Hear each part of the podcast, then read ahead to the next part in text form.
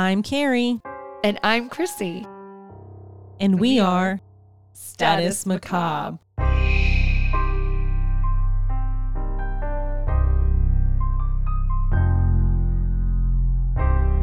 recorded live from the Maddie Johnson podcast studio at GOT Sound Studio in Columbia, South Carolina. This is Status Macabre. And we're back.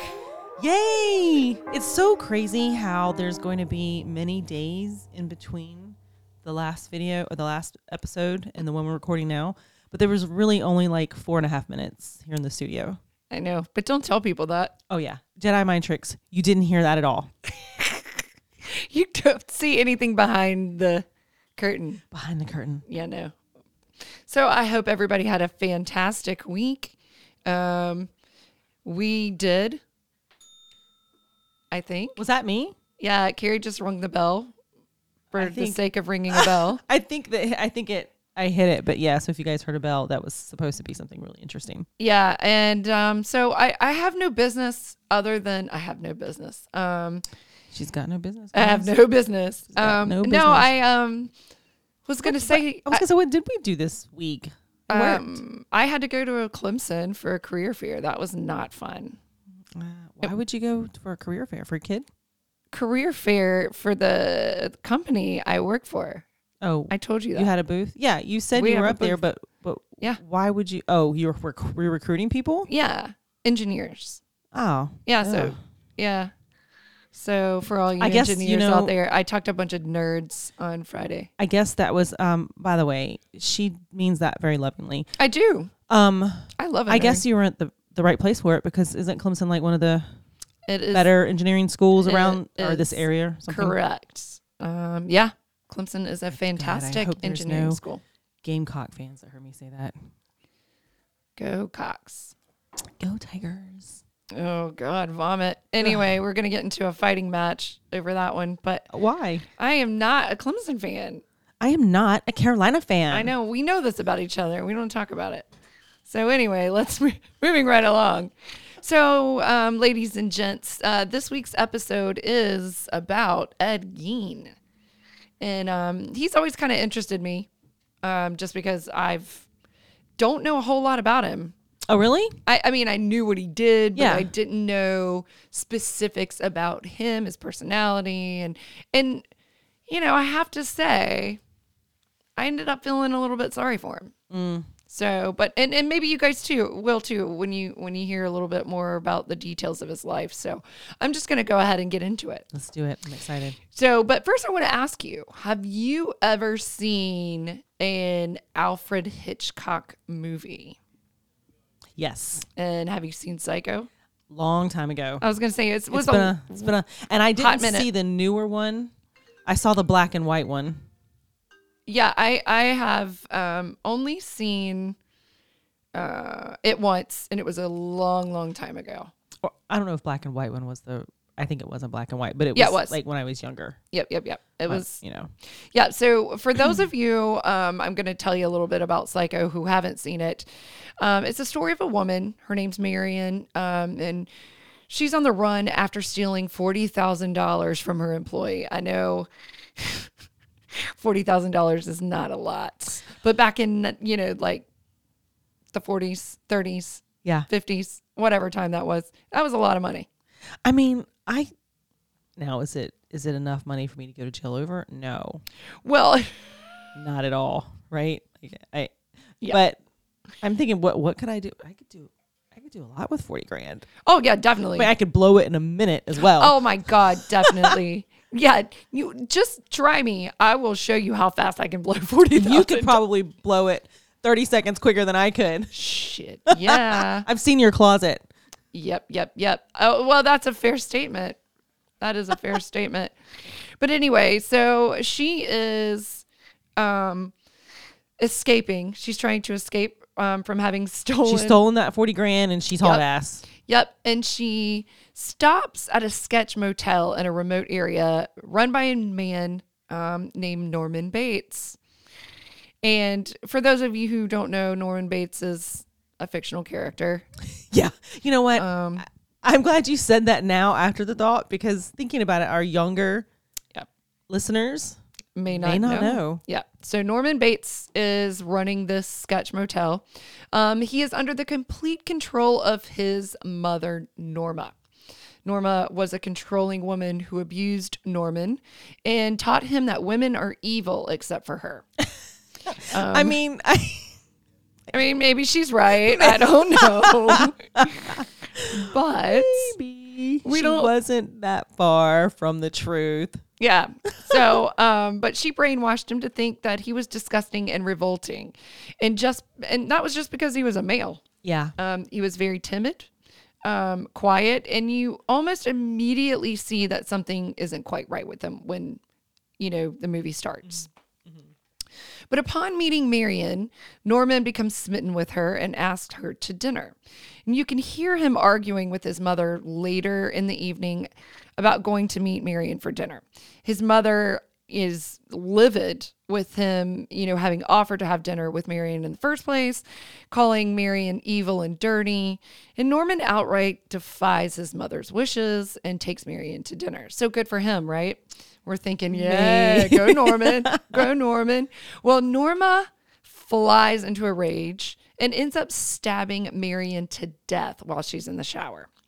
So, wait, wait. So dinner turns into a shower date. I like it. Oh yeah, that was dinner, shower, and murder. Hey, that was real quick, like right. So, and in the you know that early, I guess in the 19th century, whatever. I don't, you know, that was risque behavior as well, like, right? Very risque behavior.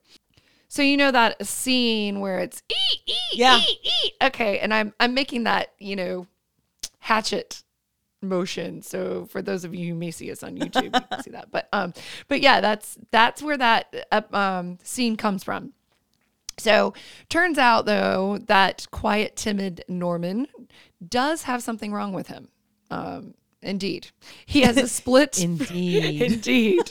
um, he has a split personality with one of those personas being Norma, his dead mother.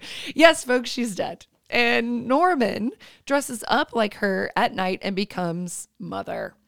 The insane serial killer who controls Norman's every thought and action. Norman supposedly passes out when he becomes his mother. And after he's killed Marion, he wastes he wakes up um, and destroys all the evidence of his mother's bad behavior. So interesting, yeah. um, to say the least. There's And a a, great bit, segue, actually. right? Yeah. there's a bit more going on in the movie, but there's, you know, from a character breakdown, you got a crazy woman who is abusive, controlling, overbearing, domineering, and a bit crazy, and a man whose personality is warped as a result of his mother's abuse. This was, in essence, the life of Edward Theodore Gein, who became known as the Butcher of Plainfield and the Plainfield Ghoul. He and his life are the basis for many horror movies, uh, i.e., the Texas Chainsaw Massacre, Silence of the Lambs, and of course, Psycho.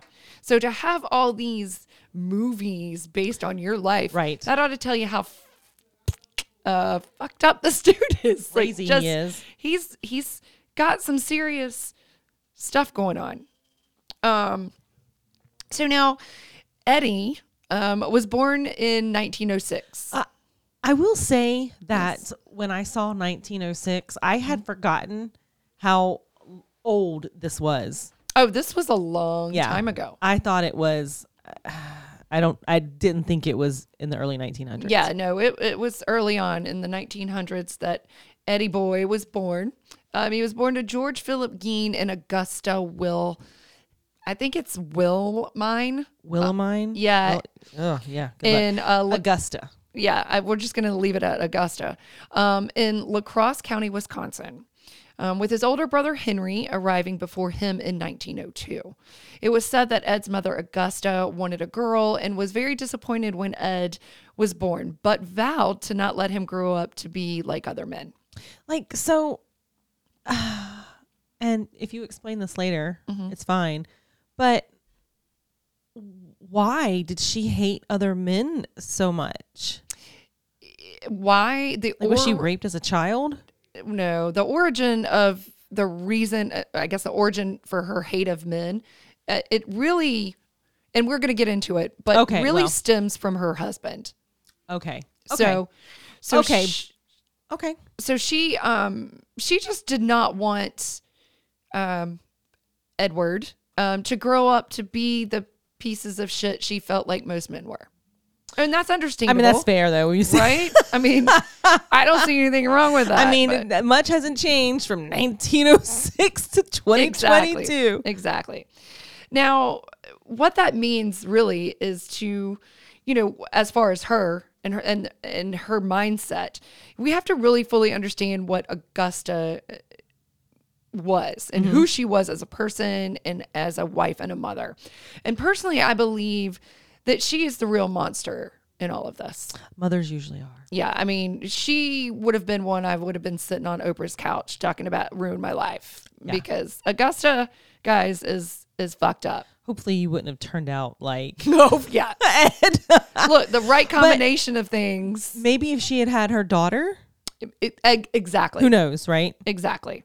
Um, but in my opinion, she's the real monster. You guys can make your own decisions, but you know, it's due to her treatment of Ed that we are telling the story. Um, Augusta was born to a very demonstrative and religious father, and he carried, you know, she carried those same characteristics over into her own marriage. Um, she was one of eight children to German immigrants from Prussia. Now, they left their homeland during the great old Lutheran exodus in the mid 19th century. And I had to look that up, um, you know, and what does that mean to be an old Lutheran? Um, and essentially, that meant she was doctrine, doctrine, I can't talk- Doctrinally. doc- doctrinally, Doctrinally. yes, conservative dissenters from the Lutheran Church reform. So, you know, any type of change um, that the Lutherans were wanting to, you know, be more progressive, they were definitely like, no, that's not going to happen. A little diverse in Yeah, no. 1906. yeah, and I mean, they were just very much staunch in their beliefs, and they lived by that Bible. Yeah. And Lutherans, the main, um, you know, I look the difference between them and Catholics, you know, and and Lutherans believe that anything divine, anything that was ever said, done, is in that Bible, and that's it. And the Bible preaches, you know, pure thought, pure this, all Right. of that. It's not in. It's not up to interpretation, man. It's it's there in the Bible, and that is, you know, the There's no golden gray. message. Yeah.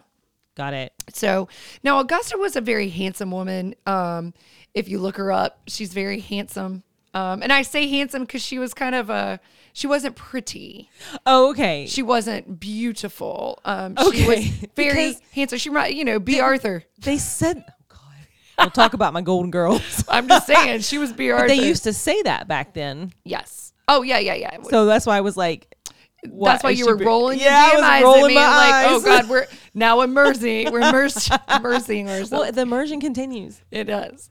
But no, she was very handsome. Um, and she wore the pants in the family. Her husband George was not respected by her, and she rarely, if at all, acted as though she loved him.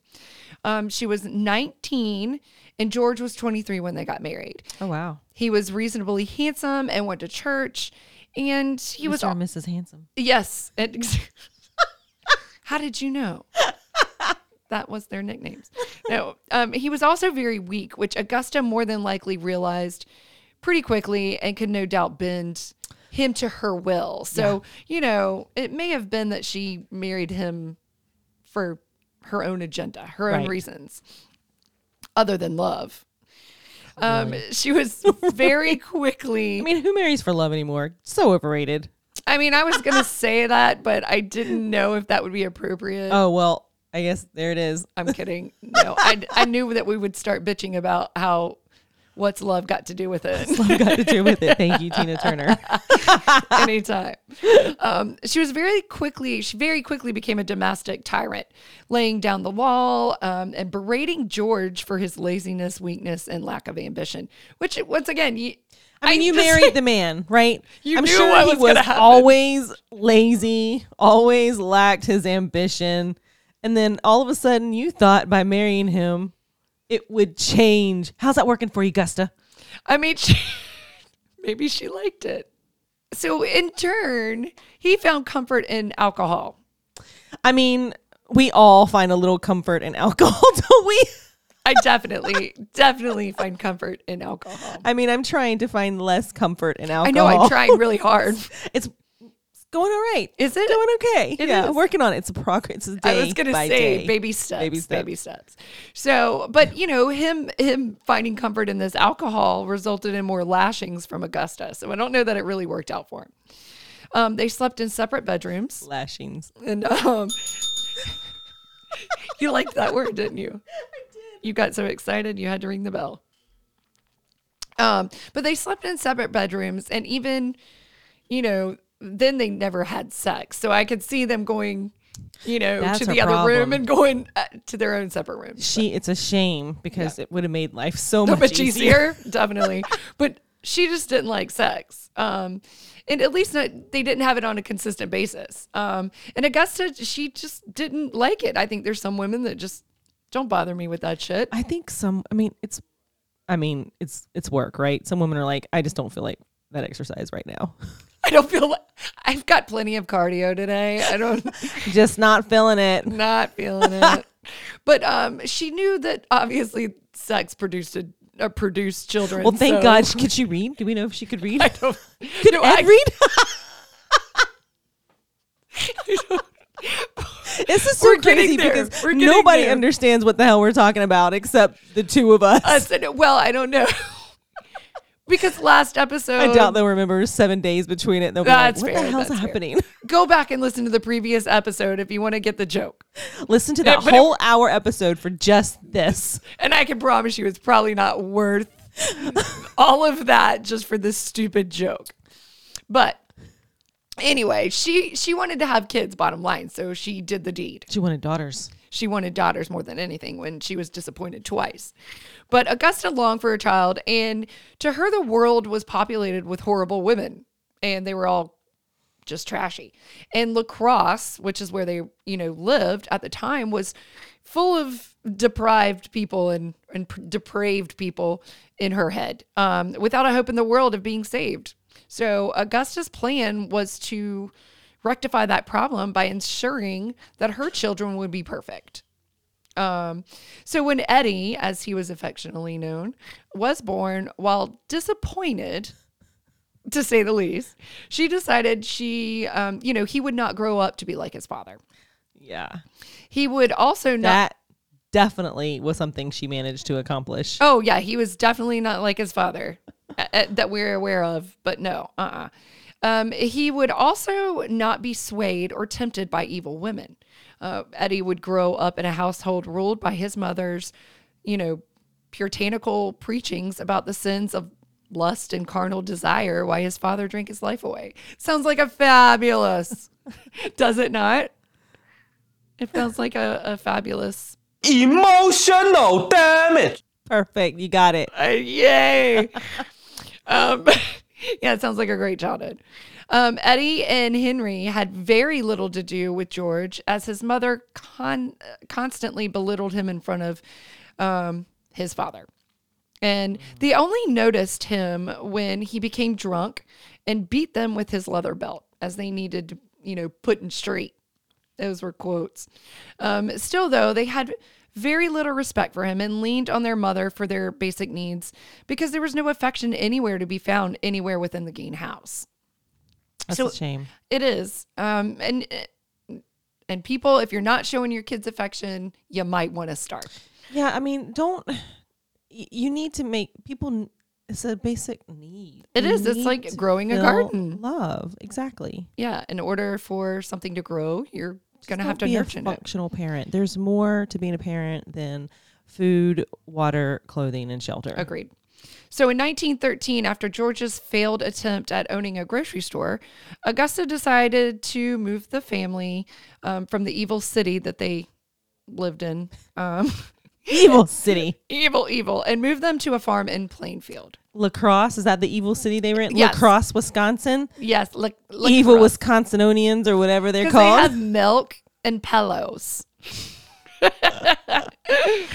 so the property included a pretty large white frame home, um, large barn, chicken coop, and equipment shed. The previous owner had built a summer kitchen on one side of the house, and they connected uh, via um, interleading door to the regular kitchen. So, all in all, it was a really nice home, um, but it was very isolated, which was priority number one for Augusta's list of wants when looking for a place to live. She had no desire to interact with the locals who she believed were below her moral standards. Excuse us. I know, right? Augusta. I know. Um, she was very. Uh, I I don't know if she had some schizophrenia or something going on, but yeah, she totally believed everybody in town was just shitheads. Talk about words hurting. Like if somebody were to tell me I hate you, fuck off. That's one thing. But if they were to tell me I'm below their moral standards, they'd Yeah. probably get a punch in the face. Oh, definitely. like that's yeah. insulting. It is extremely insulting, but that's how she looked at it. And I mean, she treated her kids shitty. Can you imagine how she, you mm. know, Oh, yeah. treated people that she ran into maybe on a regular basis in town? I mean, it's my I can. I feel like I I may have a little bit of experience. I, I definitely think that I can uh, Relate? see how yeah and see how Yeah. she would treat people Yeah. shitty. So uh, Augusta um, only went the six miles into town when it was absolutely necessary. She was determined to keep her boys aware um, of, you know, and away from the corrupting influences of the city and the people there. So, however, Augusta's reign could only go so far because she had to enroll the boys in school. They had to have some type of education. education. So she wasn't willing to give them an education. I mean, she was too busy though. I, Education will get you every time. I know. Screwed you up, doesn't it? so Eddie, as you can imagine, you know, she didn't have the easiest time in school. While he wasn't dumb, so he could read, um, he was very Thank God. he was very quiet and Doesn't timid. sign with an X. he doesn't sign with an X, no. He was uh, described as very sensitive and was notably different than the other children. He wasn't necessarily the target for bullying, but if he did get made fun of, you know, on occasion, it was about this fleshy growth Yeah. he had on the left side of his eyelid. The, the disgust in your face when you're describing that is that just priceless. well, because it's I can and I do have this like Funny. Chrissy, like you wear your emotions on your I face. know. like I don't know that I've ever met somebody that has a more resting bitch face than you. Like I I don't know that I can maybe at times, but I'm like Chrissy. am I do I look bitchy today? I mean, but she she's not at all. I'm just saying you have the face at times. It's hilarious. Well, I can, you know, I'm thinking of this fatty substance Yeah. on my eye, I and it went just kind of grossed Yeah. me out a little bit. It did. Did you see it on my face? Her face. So anyway, he would turn and break down in tears when somebody would make fun of him about Of this. course. And it would reinforce his mother's lectures, you know, that people were horrible What a witch. and the world was filled with depravity. So uh, of course, I'm I'm starting to believe my mother knows everything. So Eddie was constantly warned about quote unquote other people and was told not to interact with his peers. So on occasion that he struck up a conversation um, or God forbid have a relationship outside of school with another kid, Augusta would nip that in the bud real quick like as you know it began the next day at school, Eddie would ignore this kid and try not to make eye contact. That's a shame because I can't imagine. I mean, a, a child who doesn't have a, an outlet is ends up like Daniel Or Norman Bates. or Ed Gein Exactly. See, this is a warning tale, people. Ed Kemper. You Ex- guys, please show your children love and affection. And let them have another friend. Thank you. And So- don't stab their girlfriends on the first date when they take a shower. Exactly. Well, it's not so much don't let your mom do it, but Don't let your mom do it, Yeah, right. but don't don't do it yourself. Don't do it yourself. Don't let your mom do it. Don't pretend to be your mom to do it. There's a whole lot of scenarios there that could just don't do it. Start creating a list. I know. Just don't do it. Things Chrissy and Carrie suggest you not do. do not do. So Eddie becomes, uh, you know, the boy that was quiet, strange, and friendless. While he was not classified as studious um, in school, he was of average intelligence and he was a very avid reader, Carrie. He read a lot. Um, early on, he developed a taste for the macabre. comic books like Tales from the Crypt. Mm-hmm. And he also had stories about headhunters and cannibals and Nazi atrocities. Look at you. So of course his mother knew nothing of about his fascination for the strange and unusual because you know she would have been like, I don't think so, Eddie. You get that shit out of my house. Right. The one thing you enjoy, I will take away from you.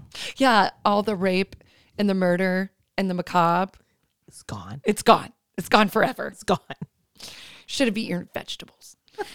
it was the, it was when he was pr- around when he was around puberty um, that he found his mother in the slaughter room gutting a deer that he found himself sexually aroused. I don't get that at all. Like, like he needed an outlet. You know, like sometimes, do you ever get to a point where you're like angry and frustrated and you're overwhelmed and the only thing you can think about is sex? no. Really? You, of all people, do not? No, I mean it's it's constantly kind of on my brain anyway, Well, yeah. but not not constant. I don't want it to sound like you know, it- every minute of the You day. need an outlet. Like I've been that way before. It's like, oh my God, I'm so frustrated. I'm so angry. I'm, I'm, I'm irritated. so mad. Damn it, I'm horny. Like I no, know. Yeah. It's like, it's an overwhelming feeling. And it, I mean, it's, I'm not saying that it, you act on it or anything, but it's like, holy crap, I could release. I need some kind of release. Uh, I I don't uh I don't. I'm gonna go with no, but I'll think about it. And now I'm wondering if I'm weird or if you're weird. I know. I was literally just thinking, all right, guys, maybe I'm going to erase this part of the podcast. maybe I'm the one that's strange. No, nobody's judging here. Nobody's judging. Are you sure? I mean, tomorrow, yeah, but today, no. I'm looking to see around the studio. Is anyone judging me right now? I'm kidding. Anyway, but he did find, uh, you know, himself sexually aroused. I'm. I, let me clarify. I'm not watching dead people and getting aroused. Perfect. See, you just fixed it I right there. it. So we, of course, I don't know if it was an act. You know, it, it was Yeah. it the act itself that turned him on, or was it just mother the sight? tugging on a body, or right, exactly. Maybe he loved his mother so much. that's I, I didn't yeah i don't know what it was Yeah. that attracted him to you know blood and guts um but it aroused him um nonetheless Yeah. and and and really this incident is very foreshadowing to his later actions in life so you know just keep that in mind guys um, though Eddie was not into killing animals himself, which, as we now know, is one of the earliest signs of a serial, you know, serial killer. Yeah, that was that was definitely one of those things where I was like, huh. He did not. He did not want to kill any animals, um, and he definitely would not kill kill, kill deer. Um, he was made to hunt rabbits for supper, um, but he didn't enjoy killing defenseless animals. And I think he thought it, they're helpless, so Yeah. why would I be killing them? And in fact, he professed that he was sickened by the sight of blood. Um, meanwhile, back at the farm, like literally, the farm was not cutting it. And regardless of how hard the boys in Augusta worked, there were no crops. The soil was much too sandy and just couldn't sustain growth. So they had to rely on going into town to get provisions, which we all know Augusta does not want to talk to those filthy animals. The whole what was it, six miles into town? Yes, the six miles into town, and nobody wants to talk to those heathens. So George, having succumbed to full alcoholism, I feel bad for him. I mean, he drank his life away. He was miserable. Well, they were both miserable. Oh, definitely. And if your wife's screaming at you all the time, why not just get drunk so at least you could laugh at her when she does? I thought you were gonna say, why not punch her in the face? Oh yeah, definitely that too. I, That- I definitely I that concur. definitely that. But he had succumbed to full alcoholism um, and was of no use. So the boys were tasked with, you know, going to get whatever the family needed to, to survive for the week. But before going, Augusta warned them that they were to speak to no one unless it was transaction in nature.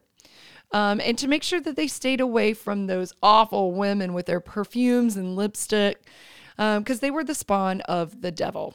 Stay away from the women with the perfume and lipstick. I mean, Yes, forget all the other stuff. Exactly. But and if they- forget the fact that they got boobs. But, but if they have lipstick on, you divert your eyes. You haul ass. She is the devil. the devil, I tell you, she's the devil. Exactly. And women would lead them um, away from that path of righteousness. Hell yeah, Mary. And I, I'm just telling you, she was very, uh, she felt very strongly Yeah, about it this. seems like she definitely did. So, so these uh, lectures were given on a daily basis. So imagine being kids, teenagers, and you had to listen to this shit on a daily basis. Brainwashed. Oh, one, 100% brainwashed. Augusta would preach fire and brimstone and always spoke of the depravity of all women. And she would make them promise to remain pure. If their lust became too overpowering, though, because, you know, it's gonna, um, then the sin of Onan, which I had to look up, um, was preferable to fornication. And basically, Onan had masturbated and spilled his seed. Mm-hmm. And I shall not I say mean- anything. I mean, you can masturbate all you want, I guess, but just don't do it with somebody else. Don't Google that. it should definitely, I don't know. It depends on what you're into. Google it if Fair, you want. yeah.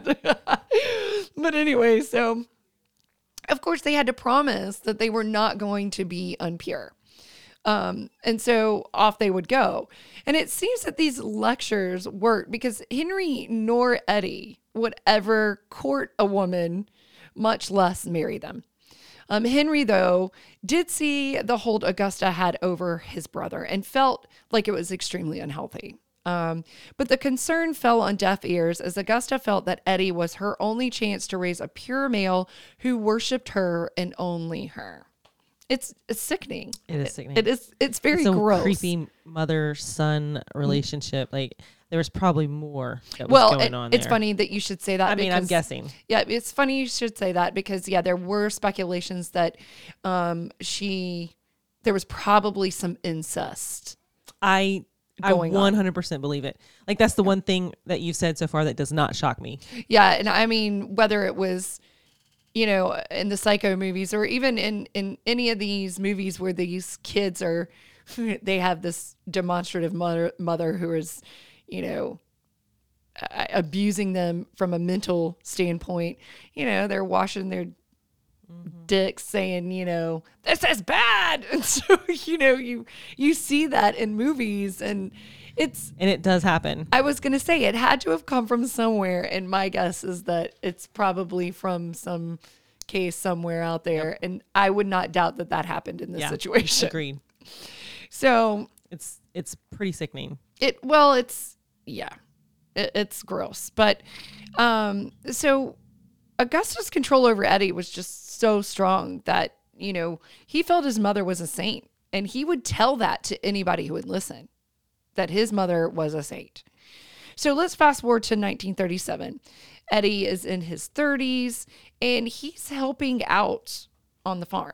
Um, he made it through 16 years of school, but still under his mother's control. So he stays on the farm, living in his parents' house. Um, his father is struggling with his health and his alcohol addiction, you know, is taking a toll on his body. Yeah. George at this point is useless, and the Gein family is just tired of dealing with him. And Augusta routinely tells him he's better off dead. And on April's Fool's Day, uh, Augusta got her wish. George, George dies of a massive heart attack. So, of course, No love lost there, I'm it was no love lost uh, for the remainder of the Gein family. Um, they go their about their daily lives and daily routine. If anything, the death of George made it much easier because they didn't have to take care of the old man. Um, but in 1942, a new threat would emerge. So, war has been raging in Europe for four years, and now the U.S. has entered the conflict. That meant Eddie was in the window for the draft. All right. I'm assuming his brother was too, right? So his brother was a little bit older than him. Yeah. Remember, he was uh, born in 1902. Eddie was 1906. There was a four year difference. So Eddie's in his 30s, and I think the draft cut off Cut him off. right before um, Got it. he could have entered. So um, his brother was safe. Of course, Eddie Was not. Eddie was not. So he had to um, travel um, to um, get a screening, so a health screening, all the way to Milwaukee. So it was 136 miles away from his home and the furthest that Ed had ever been away from his mother. Oh, I know, sad. He makes the trip only to be told that he was not deemed um, as ser- service worthy. And is that what he said? Like, you're, Like- you're not deemed worthy. no, get the Take fuck your out. ass home. Yeah, get out, get out. Thanks for playing. Well, I mean, he, Here's a Coke. Yeah, well, it was because have a coke. Coke will make everything better. I don't know. exactly. No, so he um he was not accepted um by the military because of that fatty mess on the side of his eyeball. I don't know if they felt like that would get in the way of shooting. I don't I don't know. Maybe it came out at night. Maybe that's the the reason for all of this. Maybe it was. know. Maybe it was actually was another head, and it was telling him what to do during the day. Maybe that's what he said. Hey, guess well. what? Yeah, what is this? Um, well, it tells me what to do during the day. that's my mother. Yeah. This, is, Augusta. Jinx. so so yeah he he's found not worthy of service and was sent back home to his mother upon return of his regular farming chores ed starts handling odd jobs um, around town to earn extra money to help the family survive since it was not long ago discovered that you know the soil is not going to produce any type of crop. So- right. so um, he's got some odd jobs going on and one of those was babysitting. That's hard to believe. oh. I mean, I I understand that's what you're saying, but my brain is like the gears are grinding right now when you're like, oh, there was a coming to serial a halt. yeah who actually was a babysitter. he was a top notch to a halt, he exactly. was he was a top notch babysitter at Top that notch. yeah he was fantastic with the kids and popular with their parents as he was always very polite and shy the kids loved him and he seemed to have a real rapport with them more so than he had with people his own age which is interesting. Um, he was not considered ignorant. Um, he had a decent IQ and he, I mean, he was considered average intelligence. So, but for some reason, he got along with younger people. Um, and maybe because he was always made to feel like a child by his mother. I don't know. I'm just speculating. Yeah. Um, he was especially skilled um, storyteller and would have full he'd have full attention of these kids um, telling them creepy tales of south sea cannibals and headhunters he was obsessed with that subject um, henry also helped with outside work to help the family monetarily. Although henry was very outgoing um, and spoke with people around town unlike eddie. Um, henry didn't buy into his mother's bullshit about you know teachings and would often say that thing, say things to Eddie, um, hoping to get through to him that his mother wasn't, she wasn't always right. He's a nut. And she's not right in the head, exactly. But Ed would challenge Henry about his dis- disrespectful comments about Augusta, to which Henry would end up having to reinforce to Ed that he did love Augusta very much, which would make Ed feel better. And Henry to Ed was this royal role model and became very agitated and upset when Henry talked trash about their mother. Um, Augusta was everything to Eddie, and while he loved Henry, if it were ever to come down to a choice between Augusta and his older brother, there would only be one winner, which Yeah. we, we know it would have been Mama. Right. So this brings us to Henry and his unexpected death in 1944 at just at the age of, of just 43. It was a spring day in May. Dun dun dun dun. I know I should have done the dun dun dun dun. Thanks for filling in. Um, it was a spring day in May that both Henry and Ed were fighting um, a runaway brush fire on the Gein property. There's no information as to how or why the fire started and got out of control, but most seem to think it started accidentally. Personally, I think it was just them starting to um, burn off the dry grass. Um, but I'm not a farmer, so I mean, that's only what I would do if I had a lot of land. Right. Um, but either way, a strong wind took the fire and it blew it down the field into a large patch of pines. And now, mind you, it's it's May. It's probably Midwest, so I don't know how much they rain they get out there. So it's Maybe probably really dry. very Yeah. dry. So the brothers, seeing it was out of control, decided to break up their firefighting efforts and attack it from both angles. But by this time, the smoke was so thick that Ed lost sight of his brother. And Ed, though, continued to fight the fire until eventually he gained the upper hand. He could see also from the other side of the field that Henry appeared to have gained control of the fire from his end as well. So, calling for Henry, Ed made his way to the other side of the field as it grew darker, but Henry wasn't answering. Ed, thinking Henry made it back to the farmhouse, went to see if he could find him, but there was no Henry. So at this point, Ed is getting concerned and runs back to the field looking for Henry, but cannot find him. He eventually, after about an hour, decided to recruit help from the neighbors in his search. Uh, his neighbor, the Johnsons, enlisted the help of the sheriff, and soon there was just a big search party formed Yeah. looking for Henry. Back at the field, Henry, or excuse me, Eddie urged the men to follow him, and within minutes, he led the party to the place where Henry was laying on the ground Sketchy. dead. So this was a bit concerning since Eddie had told the sheriff and search party that he'd been looking for Henry for over an hour. How did he know exactly Yeah. where to lead the party? That's a very interesting. I'm gonna go ahead and say it's kind of a tough one, but I'm gonna say he probably killed his. Mm-hmm. You think brother. so? You think know, so? That was a that was a stretch. Took a little bit of brain power, but I'm glad like that that's what I'm happened. so glad that you were able to come to that conclusion. um, you know, in case you lost the listeners there, just was wanted to help them out. Oh, I'm. Thank you for your graciousness. well, in addition, the crime scene itself brought up more questions. The patch of ground where Henry was lying was scorched black, yet Henry didn't appear to have a burn on him. Further proving my point. Exactly. And the only marks on him appeared to be an array of weird bruises on his head, which looked like they may have been inflicted by someone wielding a shovel. I don't know. But the medical examiner would need to ultimately determine if the cause of death was suspicious. And the only question that Sheriff could ask Ed at this point was how he knew where to lead the search party, to which Ed's only reply was, quote, funny how that works, end quote. So it was an autopsy. Oh, Ed. I know you crazy You son of a crazy gun. He's so crazy. well, it was the autopsy that called off the sheriff's dogs on any suspicion or speculation that Eddie had anything to do with Henry's death.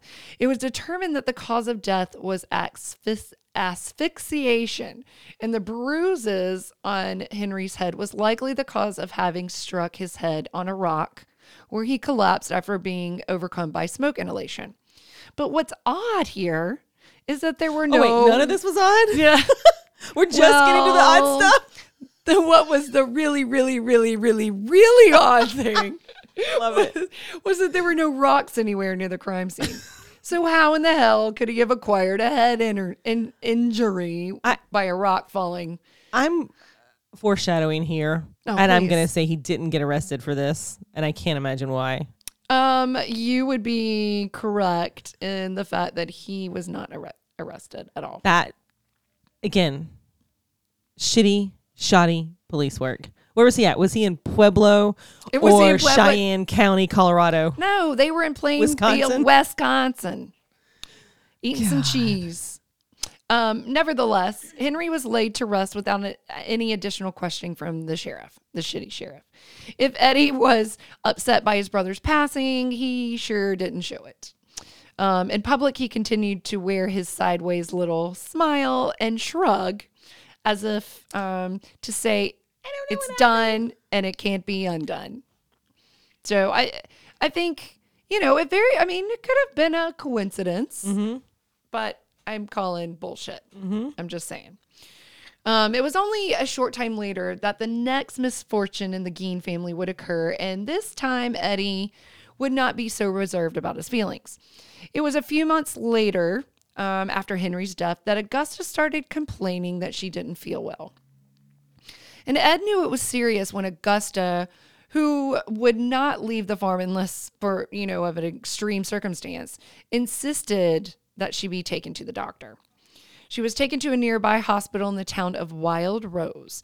There, Eddie was told that his mother had suffered a stroke and she'd have to stay there for a while.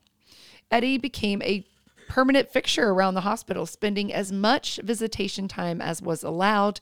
And when he wasn't, he sat many hours in the waiting room. So he was either really bored, mm-hmm. brainwashed, or in love with his mother. Maybe it was all of those. I don't know. I think it was the last two. Because there is nothing worse than sitting in a damn waiting room. Let me tell you what I wouldn't do. Sit in a waiting room. I mean, for, like if it was my kid, oh yeah, that'd be different. But my mom, nah, man, I'll see you when visiting hours are. I know. Just let me know when you get out. I mean, if if she was okay, like if if it was terrible, like you know, she's she's not gonna make it kind of thing, or we don't know. Would you really be sitting in the waiting room though? I, I yeah, if if it was bad, I would. I mean, but that didn't seem like it. She had a stroke and that's terrible. But she's yeah, she was gonna be okay. I Yeah. wouldn't be there for that like that. No. I sure as hell wouldn't be sitting in the waiting room. I feel like I've said that several times. If you Um, go to the I hospital, don't know if you guys heard this or not, but uh, I don't care news. who the fuck you were. Chrissy's not gonna be in the waiting room. That's right. Good luck. Good one. so eventually, Augusta was discharged, and Ed was allowed to take her back home to the farm where he put her to bed and waited on her hand and foot. I mean, I don't think we knew she would do any different. Or Let me also tell you different. who wouldn't do that. Charles and Chandler would not do that for me. Oh, I was gonna say my kids are not waiting on me hand and foot. Well, one, they would they they'd call. Are, are you really okay? Do I need? Are you okay, mom? Do let I me need to come up there? let me call you some DoorDash. God, Yep. fine, I'm coming.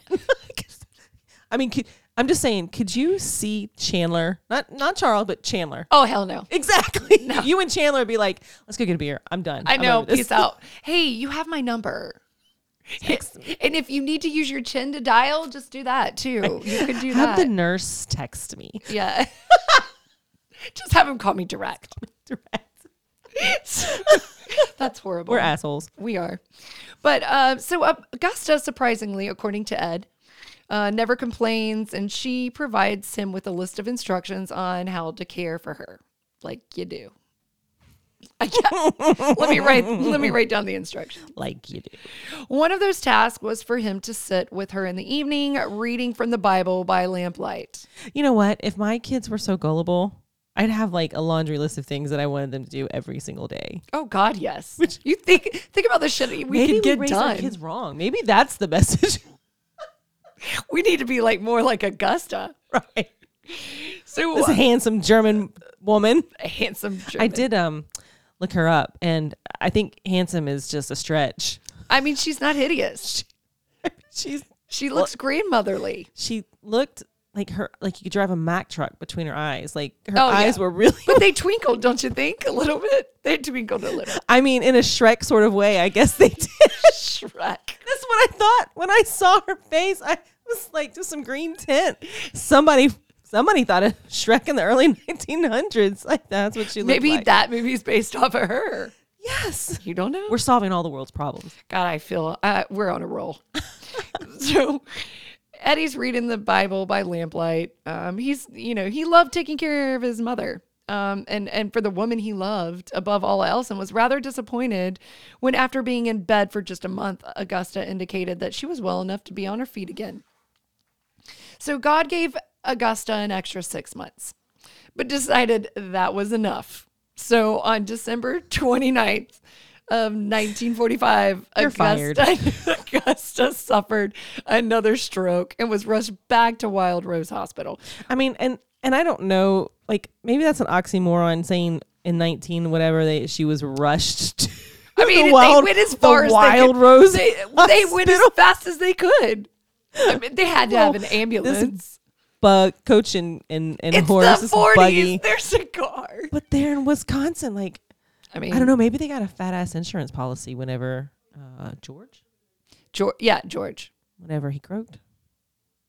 Um, I don't know. That's a good question. I mean, they had cars, Okay. so I don't know. But yeah, I mean, she was rushed as fast as his little legs could take him.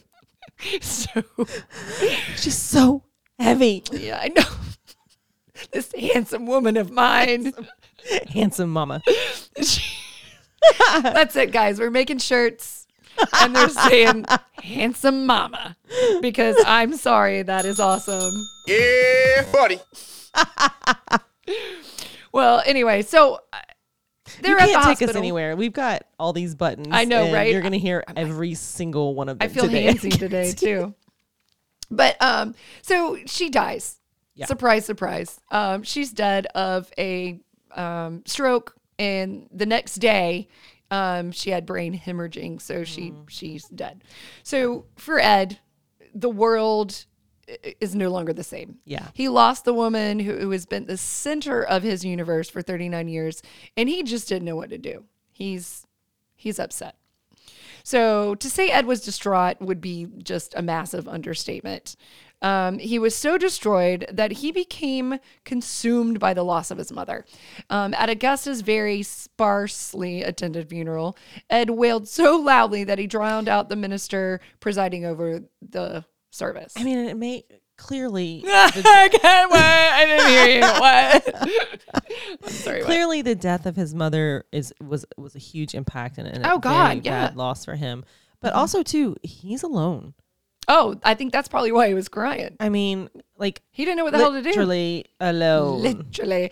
Well, and I think she told him right from wrong, when, you know, what to do, how to do it, when to She- jump, how high to jump. and it's bad. It's sad because he's not independent. No, exactly. I mean, he's about to be, He's- but he's not. yeah, well, he shouldn't have been. Right, So, right. Um, so later at the at the cemetery, he stood with tears and snot running down his face at this at the casket was lowered to the ground. So he's he's like ugly crying. Like he's ugly crying. Yeah. In his head, he was lost and didn't think he'd be able to bear the weight of his own sorrow. Um, because he was just that upset. But he did eventually. Uh, he started doing odd jobs again around town. Uh, to the outsider, Ed looked as if nothing changed with him after his mother's death. He was still very awkward, spoke um, very softly, and had the same lopsided grin um, as he always had. And he was there for anyone who needed a favor. But in truth, the man was a mess. His physical appearance was beginning to deteriorate. Yeah. Um, not that he uh, was ever that well put together, but you could tell he was just looking ragged. Um, and the farmhouse itself was looking a little more shabby than it was before. Weeds now covered the once tidy front yard, uh, growing between rusty farm equipment, and the porch roof was now sagging. Uh, paint was peeling from the walls. Uh, woodlands were reclaiming the fields where once they did their best to grow non-existent crops, but you know they gave their best effort. And um, Ed had sold the few cows that they had owned, so really, it, it's not a farm anymore. Yeah. In reality, Ed didn't give a two shit sense about that farm, um, and really didn't need it to Two survive. You like that? I, I do I don't it. Know. I'm not sure how that and what that means. That's TSC. I like it. two shit cents. I guess if you shit cents, I, wouldn't give two. I wouldn't give two. But yeah, he just he didn't need the farm to survive. Right. Um, he had very few needs, and he was doing plenty of odd job work. Uh, for his neighbors and the people around town. He was a hard worker, so he was never without employment.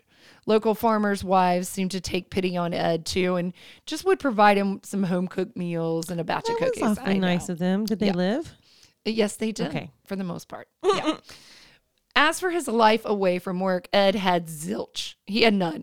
Um, he was very um, definition of a lonely bachelor who went home to a sad, dilapidated farmhouse each night to do God only knows what by himself.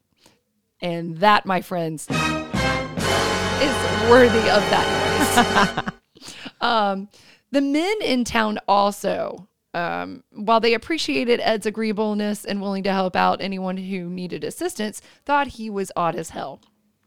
Odd, um, so very odd that Ed just wouldn't say a whole lot in conversations with the guys, unless, of course, it had to do with Nazi stories or something very macabre. Um, he talks a lot about um, how English body snatchers in the 19th century would dig up corpses, sold them to medical researchers, and how one particular group of depraved English aristocrats exhumed the bodies of recently deceased women for what Ed described as quote unquote indecent purposes. Now, I don't know if he was reading a book and he was like, "Hey, let me try all this," because this was literally like a story out of his own playbook. Um, he enjoyed sharing one story in particular about um, Else. I think the name is Elsie Noak, um, also known as the Bitch of Buchenwald, who made lampshades and other artifacts from the skin of murder concentration camp inmates. And Ed would share these stories with like really great enthusiasm, you know, moving his hands around, and he's just so very excited. Um, and he became very winded while telling them. Kind of like us when we when we talk about Oh my god! Oh my god! serial Yes. killers. Yes, and we're waving our hands and all kind of excited. stuff. Yeah. Well, Ed would stop by and visit often with a lady named Mary Hogan. Um, and she owned a tavern in the neighboring town of Pine Grove. And this was very strange because, one, Eddie was not a drinker, uh, which makes sense because, you know, his father was an alcoholic and his mother thought that beer, liquor, whiskey Came from the devil. came from the bowels of hell. That is correct. And if he really wanted a drink, um, there were many other options to stop for a drink in Plainfield rather than going seven miles, you know, away to Pine Grove. That whole seven miles. A whole seven. I mean, come on now. When you're walking Eddie's little legs, that's a long way. Oh, he walked. No, I'm just kidding. I don't know. I was, I was just making God, an Chrissy, excuse. they had cars. Well, it was the 40s. There was nothing special about Mary Hogan's tavern, though. Um, it was a concrete bunker topped with an iron roof um, and run by a very abrasive woman with a very questionable reputa- reputation. Well, there it is. Yeah. It seemed, though, that Ed had another reason um, other than nursing a single beer for hours to visit the tavern. He seemed to be captivated by this tavern owner. Mary Hogan was a stoutly built, um, she was middle aged woman with a German accent.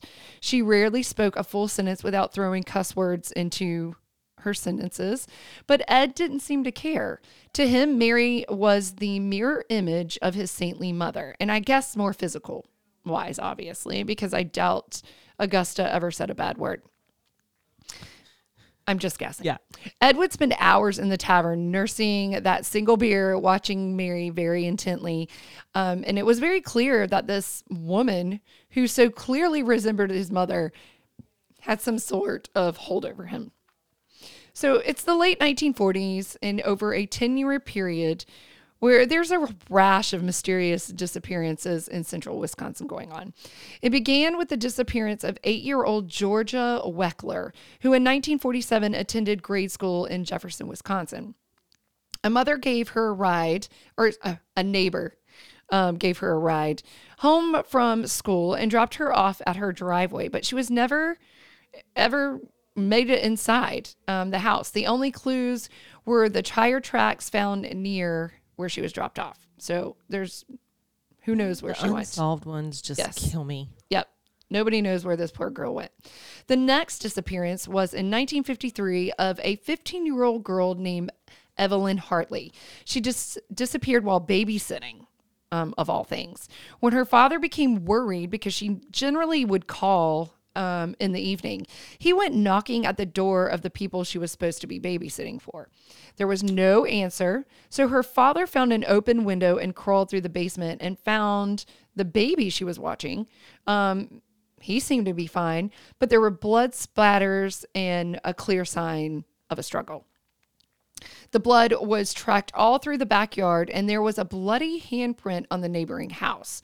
Police surmised that the intruder gained access through the basement, just as her father had, and overpowered Evelyn and dragged her away. She was never found or heard from again. Both disappearances were hundreds of miles away. So maybe a little bit over 100. So I won't say hundreds, but they were hundreds, uh, 100 plus miles away from Plainfield. And they were of both of children. Um, so there was no evidence um, that they had been ad- even abducted by the same person. But the next three people to turn up missing followed a different set of similarities. First, there was Victor Travis and Ray Burgess, who were a couple of deer hunters that ventured into the woods after a few too many drinks and never seen again. Then there was Ed's crush, Mary Hogan, the owner of the tavern. On the afternoon of Wednesday, December 8th, in 1954, a farmer named Seymour Lester decided to stop by Hogan's Tavern for a quick drink. To his surprise, though, the place was empty and in an unusual state of affairs. For starters, the place wasn't locked up, and just when Seymour was about to leave, he spotted a pool of blood behind the bar counter. This caused Seymour to haul butt immediately and get the sheriff. So we have Sheriff Howard arriving at the scene, and it becomes very clear to him that Mary Hogan had met with foul play. The blood on the floor was streaked as though someone had dragged her body through through it and towards the door and then out into the parking lot. They also spot a 22 caliber shell which led the sheriff to believe that Mary had been shot. So the real question on everyone's mind in the community was why?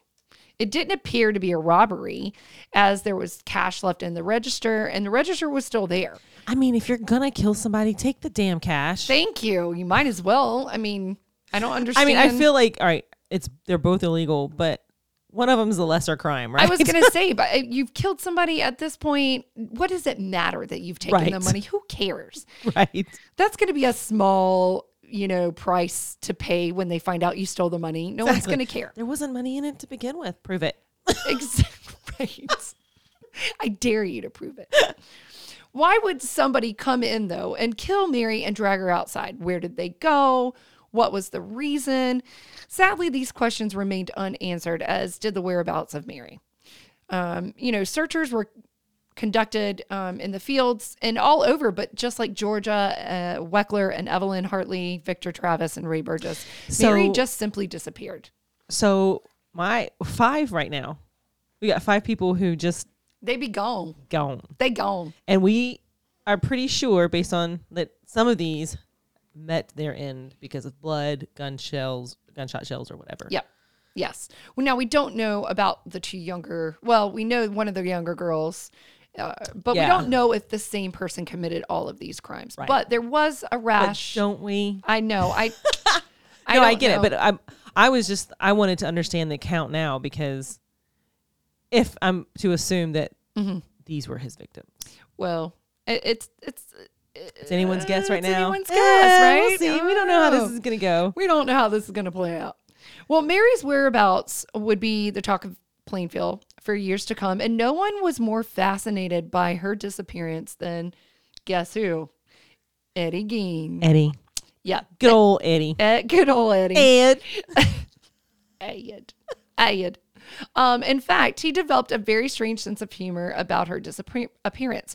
Everyone at the tavern saw him staring at Mary, um, and they all figured he had a crush on her. So after Mary vanished, people started to tease Ed and say that if he had had the courage to ask Mary out, she'd be at Ed's farmhouse cooking dinner rather than missing.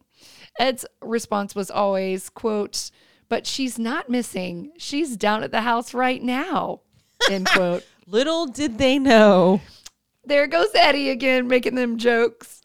Of course, everyone thought this was just Ed's weird way of joking. After, um, after all, it was Eddie Gein. Uh, another time, he told folks he loaded Mary into his pickup and drove her home. He was such a weirdo and probably just a few cards short of a deck that everybody was like, eh, that's just Eddie. He's just a joking. Because again, Ed Gein could not or would not ever hurt anyone. Um, they just knew him as the weird townsman Yeah. and helped everybody out. Which is the one you gotta watch out for. Exactly. Right. So around the same time, it was rumored that Ed had a collection of shrunken heads in his house. So you know those little shrunken heads. I don't, now Yeah, whether, I've seen like pit. I don't know that I've. I mean, I don't think From- I've ever had seen one like. not a real. Yeah, I mean, I think I've seen them in the museum. I don't know, but they're all creepy looking. I'll give you that. That they are. A local teenage boy who was friends with Ed had said he swore he saw the collection in his house. Some other kids, um, having heard about this, swore they saw the collection too after sneaking into Ed's farmhouse and breaking in. So it's what the boys didn't find in the house that would have probably sent them screaming for the hills. Remember that scene from Silence of the Lambs where Buffalo Bill is sewing that skin suit together? Yeah. Yes. Well, that was factually based on Ed's own later confession that sometimes when there was a full moon, he would put on this uh, old skin suit um, that made him look like a rotting corpse of an elderly woman um, and walk around in his front yard in the overgrown weeds uh, like a ghoul. Was, Wow. was the skin real now? Wow. We'll soon find out. So this is where I'm going to stop, only because um, we got a lot more to go. It's a little, it's a little much. Needed to break it up in two. Well, and then it's you know, um, our listeners are probably gonna hate you because they're super invested now, and you're like, eh, I cut Psych. you off. Psych. time. Well, I got you know, you guys got to stay on the edge of your seat for a week.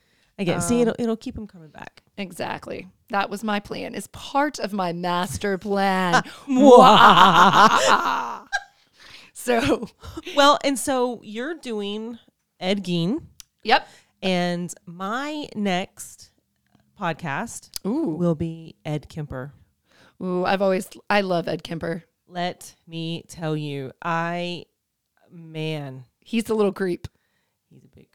He's a big creep. Yeah, Big little boy. is not I was going to say little is probably not But- the right adjective. One of the things, and I don't, I never noticed it while I was listening to other true crime podcasts or even watching anything Mm-hmm. About true crime. Yep. Now that I'm doing research and you know we're talking through it, Yeah. there really are so many similarities. Oh, definitely. It, it and it's it's funny because you often wonder if like they have their own uh I, I- don't know if they're what's the word I'm looking for? You know, they're like, "Ooh, I look up to uh Ed, Ed Gein, so I'm going to do a little bit of an Ed Geener." Yeah, yeah. He was like, "Ooh, that's my I don't know. That's the person I look up to." I mean, I can be, for me personally, Yeah. I can be completely fascinated with something that somebody did, even though it was completely wrong and illegal, and Oh, yeah, yeah. want to understand why the whys, why who, Yeah. what, when, where. yeah Um, but and and some of these, maybe not Gein, but Kemper, Yeah. and our listeners will understand this a little bit more. Mm-hmm. Man, just a lot of people liked him as a as a guy. I mean, as an individual, when he wasn't well yeah. Chopping people's, people's heads off, exactly. Fucking their faces. did you just say fucking their face? Hmm. that's funny. You can use that. thanks. So in That being said, on that note- all right guys. I hope you have a wonderful week. Um, i hope that you stay tuned. Um, download our other episodes if you want to Yeah. you you want some some other stuff to listen to Yep. You um, guys feel free to give us some suggestions. We Absolutely. them. We love suggestions. It's always fun to research stuff that we may not know a whole lot about. But So- I, I do want to say, let's keep it clean. We got a couple messages last week where I was like, Yeah, I don't know what happened. language. I don't know what happened, but I mean, I know we cuss like sailors, but There's a few words we don't say. I mean, we Yeah. we don't say those words. yeah, there's been a lot of weirdness going on lately, and I don't know if it was a full moon or what, but yeah, last week messages or last week's messages were Man, little offensive, guys. Let's be nice. nice, nice. All right. Like, well, I've I've said this before. Don't at me, okay? Yeah, don't at me. I like that one. All right. All right, guys, have a great week. Bye. Bye. This episode of Status Macabre is recorded live from the Maddie Johnson podcast studio at GOT Sound Studio in Columbia, South Carolina. This episode is produced and engineered by Neek the Geek, owner and operator of GOT Sound Studio. To support the show, please visit statusmacabre.com for links to social media, merchandise, and more. Special thanks to Muff the producer, Neek the Geek, Barrett Gruber, and you, our listeners. Please subscribe, rate, review, and share. Thank you for listening.